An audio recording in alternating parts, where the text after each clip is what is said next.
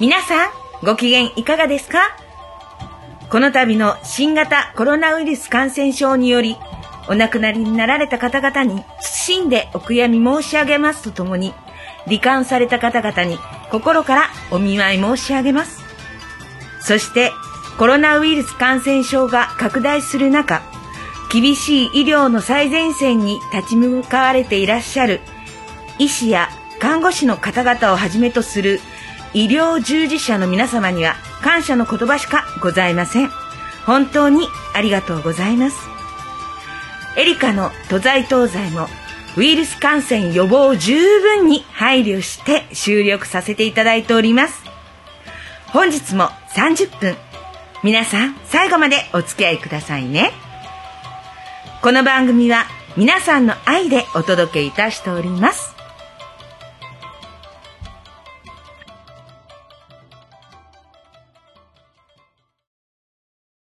さて、本日ゲストのですね、先月に引き続きフリーアナウンサーの若林千恵子ちゃんだったんですけれども、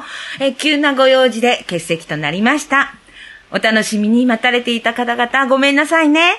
また千恵ちゃんがゲストの時、ぜひぜひ聞いてください。心待ちにお待ちくださいね。ということで、今宵は特別ゲストの墨田区議会議員、墨田オンブツマン代表、大瀬康介先生、お二人とお届けさせていただきたいと思います。先生、はい、皆さんよろしくお願いします。今月もよろしくお願いいたします。お世話になります。ありがとうございます。先生いかがですか、体調とか。いや、大丈夫ですよ。大丈夫ですか。はい、もう本当先生ね、いつもお変わりなくお元気で、もう本当に嬉しい限り。ほとんど外出てませんから。自粛で。自粛で。でも本当ね、外に出ない自粛っていうね、ことが皆さんね、今すごく皆さん守られていらっしゃるのでね、東京のその感染者数も随分下がって。随分減りましたね。ねえ。1桁台。ねえ、本当、だから今日実はね、これ収録ですので、5月の16日、ちょっとね、雨なんですが、まあ、ちょっと話それますけど、先月も確か大雨。大雨でした。今月、今日のこの収録も雨。そんなね、2ヶ月続けて雨っていうことはうちの番組ないんですけど、多分先生が雨男だったのかなって言って、スタッフと今日来るときに話してた。そんなこと逆に羽男って言われますけど。ね、日頃はね、先生は本当ね、ヨーロッパとかアメリカの方々と交信されてね、本当世界を見渡していらっしゃるんですけれども、まあ先生からご覧になって今コロナのこの状況の中、どのように感じてらっしゃるっていうか、いかがなものでしょうかね。まあ、まだね、お癖ができてないというところがネックですね。だからこれで、まあ、感染症予防薬ができれば、こういう問題はカラッとなくなると思うんですけど、それ以上に問題なのがやっぱりね、こう、大企業とか今、テレワークになったりとかね、その後ですよね、もう大規模な赤字が出ると思うんで、それによってやっぱりね、リストラだとか、やっぱりそういう、まあ、失業率がアップするんじゃないかということは、やっぱりね、議員としては、やっぱり心配してます。そうですね。本当に経済的な問題がやはり、皆さんもそうだと思いますけれども、ね、今、区役所だとか市役所だとかって、本当皆さんいろいろ相談のね、窓口が大変だっていうのは、それだけ、経済的には大変な、ね、状況になってるってことだと思うんですけど、そうですね、現在もやっぱり区役所の中というのは、ものすごいその窓口が混んでしまって、やはりこのね、公金、給付金をもらうための手続きでいらっしゃる方が大部分です。ねえ、まあ、お一人頭ね、まあ、10万っていうね。まあ、10万円はまだ、その手続きには入ってきてないんですけれども、その前のね、やはりその休業の損害とか、ああいう方の交付金の手続きでいらっしゃる方が今、やっぱり多いですかね。多いです。ね、先生はね、区役所の方のね、オフィスもありますのでね、よくご存知だと思いますが、まあ本当にありがたいお金なんですけど、一日でも早くっていうね、方もすごくいらっしゃって、で、それでまた、そこに目をつける詐欺が多いっていうのが、これがどうしてなのかなと思うけど、まあ、こういう混乱の時っていうのはね、悪いやつがやっぱ横行しやすいんですね。でまた政府もね、やっぱりこうケチすぎますよね。たった10万円広告するのに何ヶ月かかってんのとマスクもまたなんですけどうちもやっと一昨日届きまして。そうなんですか。もう私はもう安倍の利権マスクと思うしいやこれがね、なんかふざけた話で、大体なんか190円ぐらいの値段になるんですよ。やっぱり466億円をこの枚数でやると、そうすると現地ね、この間要はベトナムで作ってるっていう話があって、あれでちょっとベトナムの方に電話かけて聞いたら、いくらぐらい売ってるのって聞いたら、現地の販売価格が10円で、例えばあそこの350万枚発注したらしいから、あれだといくらになるのって聞いたら5円以下だと。だからあそこの会社に入った段階でもう5億円抜けちゃうんですよね。はあ、5億円ですか。5億円がその会社に行っただけ5億って見たことある？うちのスタッフさんもいいえってなんか今笑ってます。だからマスク代と輸送費入れても2000万円買ってない。なるほど。私も大手商社にいたから大体その辺読めるんだけど。あ、そうですね、先生はね、そういうところ詳しいですからね。ねえ、だから5億円がね、そこの得体の知れない会社に行っただけ。その5億円をね、少しでも国民に分けていただけたらね、そうですね、本当にありがたいと思うんですが、まあ、先生、そこは先生のお力でなんとかまあそれは国政になってしまうんで ね、ただやっぱりそういうところはやっぱりね、こう見逃さずにやるしかないですね。そうですね、もう本当、私たち普通にね頑張ってる国民、今本当どれだけ頑張ってるかで、自粛だとか経済的にとか本当に頑張ってるんでね、そういうふうなところっていうのはね、先生の方でいろいろと働いていただきたいと思いますが、先生実はですね、はい、先月何か質問とかありましたらね、お便りくださいとかっていうことで締めたじゃないですか。そうしたらね、実はですね、いろいろなことでね、はい、悩まれている方とか、まあ、今こんなことしてるんですよ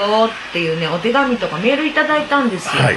それで今日はですね、先生にちょっとお話伺いながら、まあ、先生と皆さんのね、投稿とかを、お話しさせていただきたいと思いますので、よろしくお願いいたします。はいはい、まずはですね、今マスクの話が出たところなんですけれども、埼玉県越谷市千間台っていうところですね、の3人の孫の介護さん、54歳の方から、私は病院で介護士として勤めておりますが、今入院患者さんのお見舞いも自粛で来られなくて、寂しい思いをされている患者さんを少しでも元気にと頑張っております。そのためにも休みの日にはマスク作りに頑張り自粛をしております。今はマスク屋ができるほど作りました。どのくらいですかと思ったら300枚ぐらい作っちゃったんです。で、せっかく作ったので、どちらかにマスクを寄付しようと思いますが、一般の私でも登録とか申請とかできるのでしょうか。それはどこに行けばよろしいんですかっていうね、こういう質問が来たんですけど、基本的にはですね、まだまだね、アベノマスクも届いてないところもあるくらいで、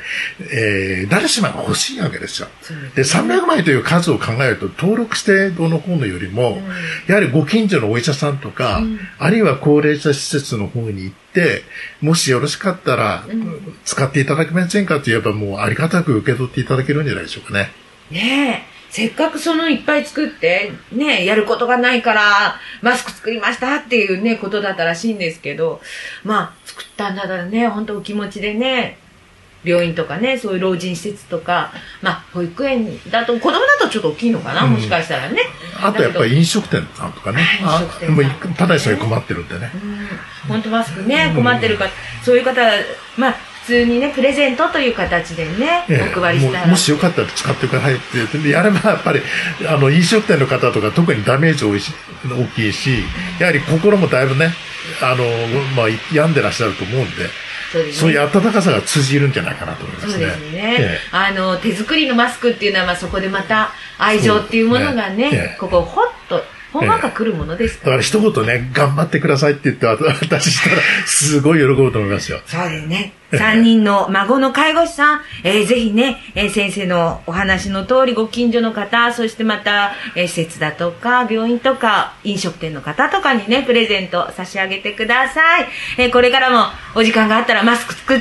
て、ね、施設とか、素晴らしい方ですね。本当頑張っていただきたいと思います。ありがとうございます。ありがとうございます。そしてですね、同じような感じだったんですが、こちら東京都の主婦、王さんですね。父が認知症になり、施設でお世話になっておりますが、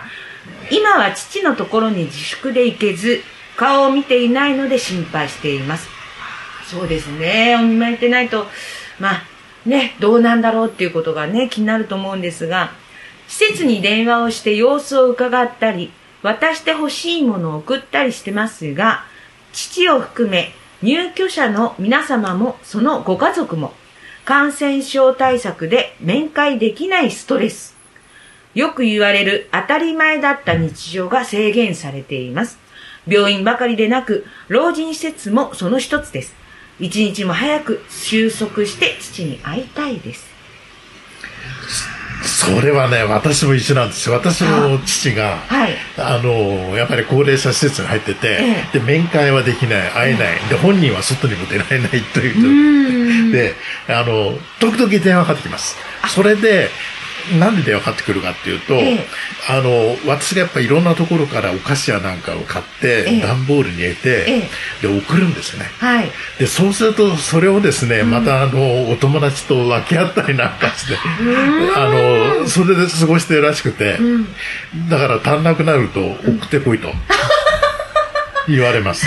お茶が足りないから送ってよってお父さんから電話なんですか？そうですね。だからちょっとね、そういう施設では手に入らない、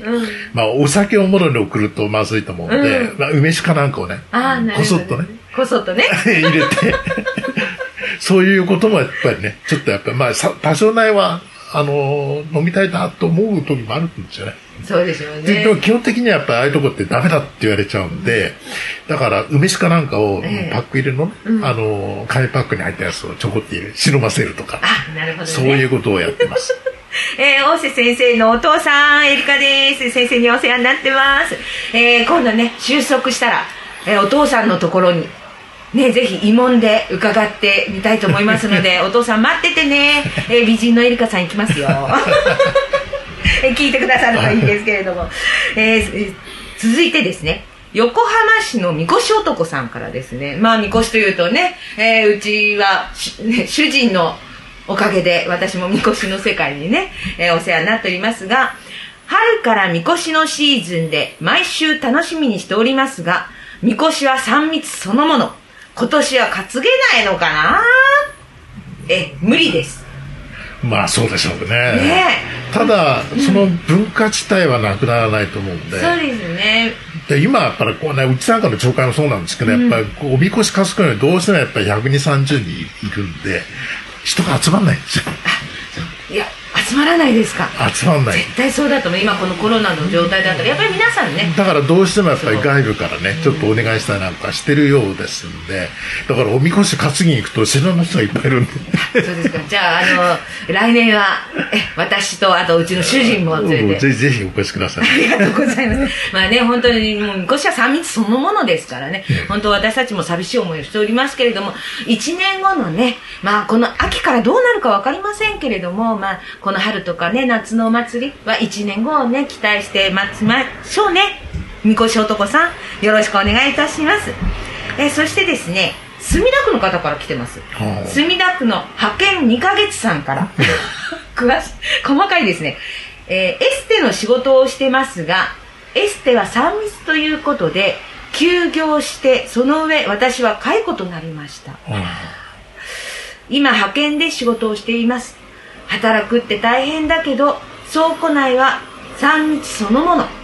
でも仕事があって収入があって食べられることができて幸せだと思うようになりました。ままあ確かにね、先月もそう来ないとかね、どうなんでしょうかねってお話ししたんですけど、でまたね、エステ自体はね、やはり本当に魅力的ないい職業なんですよね。でも2ヶ月でねちょっと辞めざるを得ないっていうのは本当残念です ね。でもまたね、これが収束したらまたエステの世界に戻れる、ね、ことを夢にね、頑張っていただきたいと思います。本当にね、食べられることがありがたいって、ね、普通のことがありがたいと思うっていうふうにねおっしゃってますけれども、本当そうだと思います。ぜひね頑張っていただきたいと思います。そしてもう一件だけね、ちょっと読ませていただきます。こちらはね、なるほどと思いましたけれども、川崎市の高校3年生女子さんから、我が家の祖母は83歳で元気です。あ、何よりです。ニュースを見たり聞いたりしても、コロナが始まってから言葉が横文字だから意味がわからないと祖母が言うので、毎日通訳しています。多分これ横文字っていうことはロックダウンとかステイホームとかそういう言葉じゃないかなと思うんですけれども、年寄りにわかりやすい言葉で政治家の方も話してほしいなと思っております。まあ、はっきり言うとそうですね。だからまあロックダウンというのはもう都市封鎖のことを意味していると思うんですよ。ただやっぱりね、要は外国人の感覚とまた日本人の感覚と違うんで、そういうところもあるのにこう安易にちょっと使いすぎているというところがありますしね。でまあステイホームはね、家にいてくださいっていう意味で、率直に取ればいいと思うんですけど、まあそういうことはパンデミックとかね、もう本当クラスターとかもうむちゃくちゃ出てきますよね。だからこれもやはりね、まあ情報がやっぱりアメリカから入ってくるんで、その影響もあるんでしょうけど、まあちょっとこれはね、ちょっと行き過ぎかなと、日本語を大切にしましょうと。そうですね。いう必要がありますね。まあ確かに本当に83歳ですね、おばあちゃまはね83歳ってことなのでね、ちょっとまだこう今の世の中の英語っていうものとまた違う環境でお育ちになってらっしゃると思うので、ちょっとその辺はね、政治家の先生方もマスコミの皆さんもちょっと考えていただけたら私もありがたいなと思いますけれども、ただこのね高校3年生女子さんね、この、コロナがまあ、きっかけでってことはないとは思いますけれども、おばあちゃまと毎日そう通訳をしながらお話できてるっていうそのね絆をね、すごくね素敵なことだと思うので、おばあちゃんと毎日通訳しながら話してください。きっとおばあちゃんもそれでね元気になられると思いますので、ますますそうですね、おばあちゃん大切に、はい、ぜひぜひおばあちゃんにねよろしくおっしゃってください、っていうふうな感じでね、本当皆さんからこの度はいろいろとね、いただいたんですけれども、まあ、お悩みも多いっていうのがね、ちょっとお時間の都合上読めないんですけれども、先生はね、実はその悩みイコールスピリチュアルとかいろいろみんな考える視点があると思うんですけれども、ね、先生スピリチュアルにお詳しくて、またYouTube でも発信されていらっしゃって、なかなか人気が急上昇っていうことなんですけれども、それこそスピリチュアルって何とおばあちゃんにね聞かれたりとかってあると思うんですが、ちょっと単刀直入にスピリチュアルって何でしょうね。単刀に言うところ霊的なものですね、だから要はまあ、現代のね、まあ、科学とかではちょっと証明できないような、やっぱりこう心の心霊的な問題とか霊的な問題という意味ですね。じゃあ例えば夢を見たりとかっていうのも、だからそれもやっぱりこう予知夢につながったりとかですね、でまあ結構僕はあっちなんかもよくあるのがやっぱり予知夢っていうのはありますね。だから大地震起きる前とか、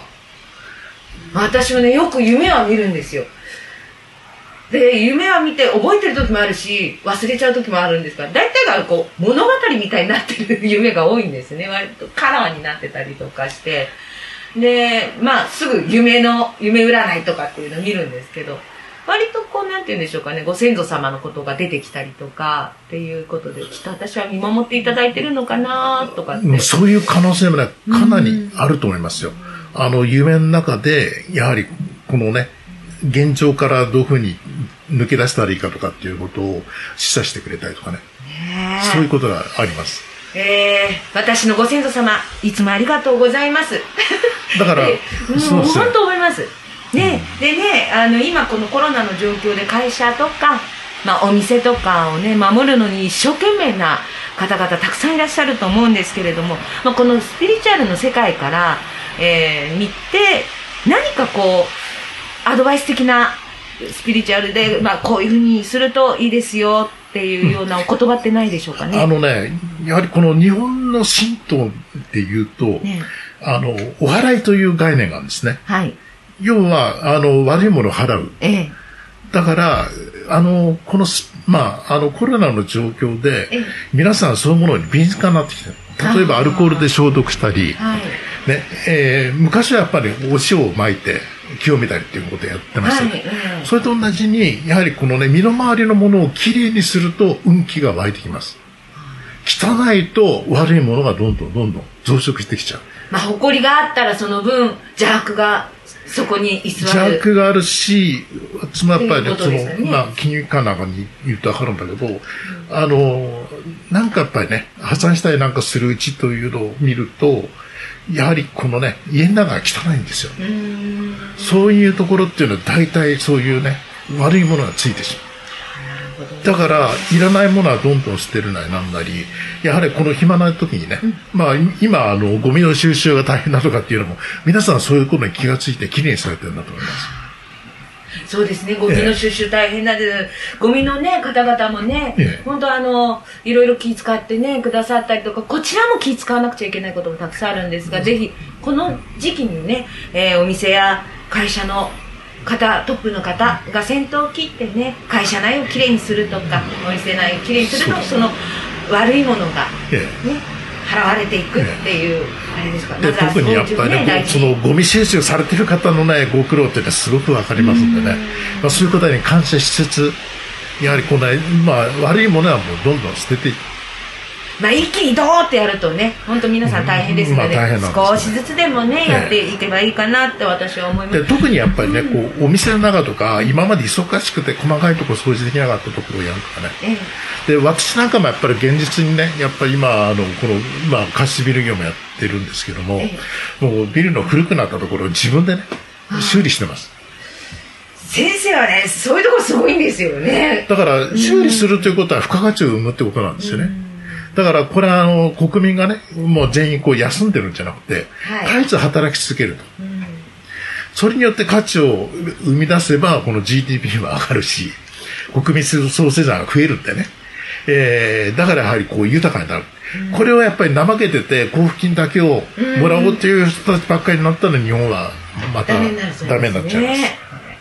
まあ、確かにこうね、お家にいて何もやることがなくって、まあそのせいでちょっとアル中の、ね、方が増えたりとかっていうのニュースでやってましたけれども、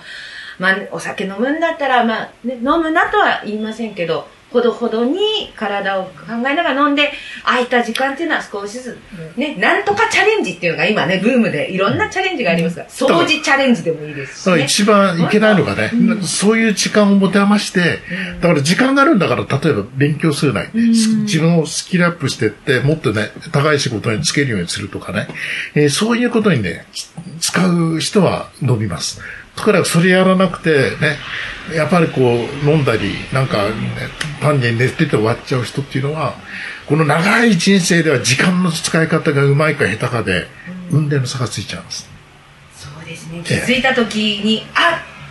あの時っていうね、そうなんですね、ことで、あと今一生懸命やってるってことは、今すぐ実らなくても何年後とか数ヶ月後っていう、いや、その積み重ねが大きいんですね。今日一日何をね、今日一日もう目いっぱい働いた人、それをね何十年と繰り返すと、そうじゃない人との差がこう出ちゃうんです。継続は力なり。そうです。そういうことです、ね。だから体質は私なんかもう常時働いてます。はい。もう本当そうだと思います、私も。ぜひね皆さんね、お家にいらっしゃる、何でもいいですね、チャレンジをしていただきたいと思います。そうですね、時間をね。本当ね、時は金なりって働く、ね、方にはよく出る言葉ですけれども、体を動かすのいい人はもう、ね、どんどん体を動かせばいいし、で、ね、勉強する人は勉強して本を読むとかね、やっぱり動画でいろんなものを勉強したりとかっていうのもできるチャンスなんで、ね、今やっぱり動画がすごいですよね。やっぱりいい勉強をいろいろさせてくれるんで、ちょっとわからないと動画でいろいろ教えて、ね、もらえることってあるし、ですよね。そう、私なんかちょっとこの間それこそ掃除して腰痛いとかと思って、もうすぐぐ動画で、まあ、ストレッチとかね、あれ教えてくださるので、もうすぐねできますしね。またね、先生の、大瀬康介チャンネル、こちらの方ではね、このスピリッツのね、スピリッツなんてね、スピリチュアルのね、いろいろなお話とか、運気向上とか、まあ、このコロナに対してとか、世の中の経済とか、世界の経済とか、いろんなことをね、先生お話しされてますので、大瀬康介チャンネル YouTube です。皆さんぜひご覧になっていただきたいと思います。ぜひご覧になっていただければ。はい、私もすごい勉強させていただいてます。ありがとうございます。ね、本当もう2ヶ月にわたって先生には特別ゲストで。ご出演いただいて本当はありがとうございました。はいはい、まだまだコロナはね、収束しそうにもないような気がしますけど、スピリチュアルはね、本当に私なんかがこう体験した心霊体験をね、そのまま話してるんで、だからかなりこう迫力あると思いますよ。ぜひ皆さん見てください。それでなるほどと納得したらお出かけになるんで、一つにもなると思いますし、ぜひぜひ大瀬康介チャンネル聞いてみてください。本当先生2ヶ月にわたってありがとうございます。またね、先生にご相談等々ね、皆さんあると思いますので、その節はよろしくお願いいたします。ありがとうございました。ありがとうございます。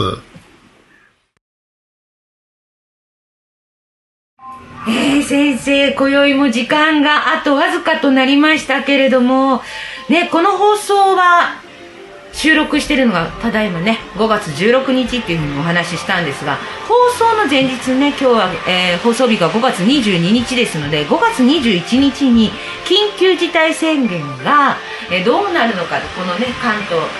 エリアのね、ことが出てくると思うんですけれども、本当どうなってるんでしょうかねっていうね感じなんですけれども、まあ本当一日も早い収束をね願うばかりです。先生、最後に一言皆さんにどうぞ。まあコロナでですね、やはりこうね、まあ本当に家にいることが多くなってですね、はい、やはりこれで怠け癖がついたらですね、やはりこのコロナ後の後が大変になってしまうので、できるだけですね、やっぱり毎日何かにね取り組んでいただくと。仕事をねしたり、あるいは読書をしたりとかね、そういう方面で自分自身をねスキルアップする一歩前に進めるようにしていただけたらなと私は思います。ありがたいお言葉です。どうもありがとうございました。この番組ではですね、皆様からのお便りやメールをお待ちいたしております。宛先はエリカとざいとうざい@gmail.com までです。本当にね、一日も早い収束とは言いますけれども、皆さんとにかく手を洗うこと、うがいをすること、マスクすること、これは必ず欠かさないでくださいね。来月は6月26日金曜日午後8時半からの放送になります。もうこの時期になりますとアジサイが綺麗なね、時期になると思います。先生、アジサイ好きですか？梅雨ですね。ね、梅雨。ただ田植えの時期なんで、農家の方がね、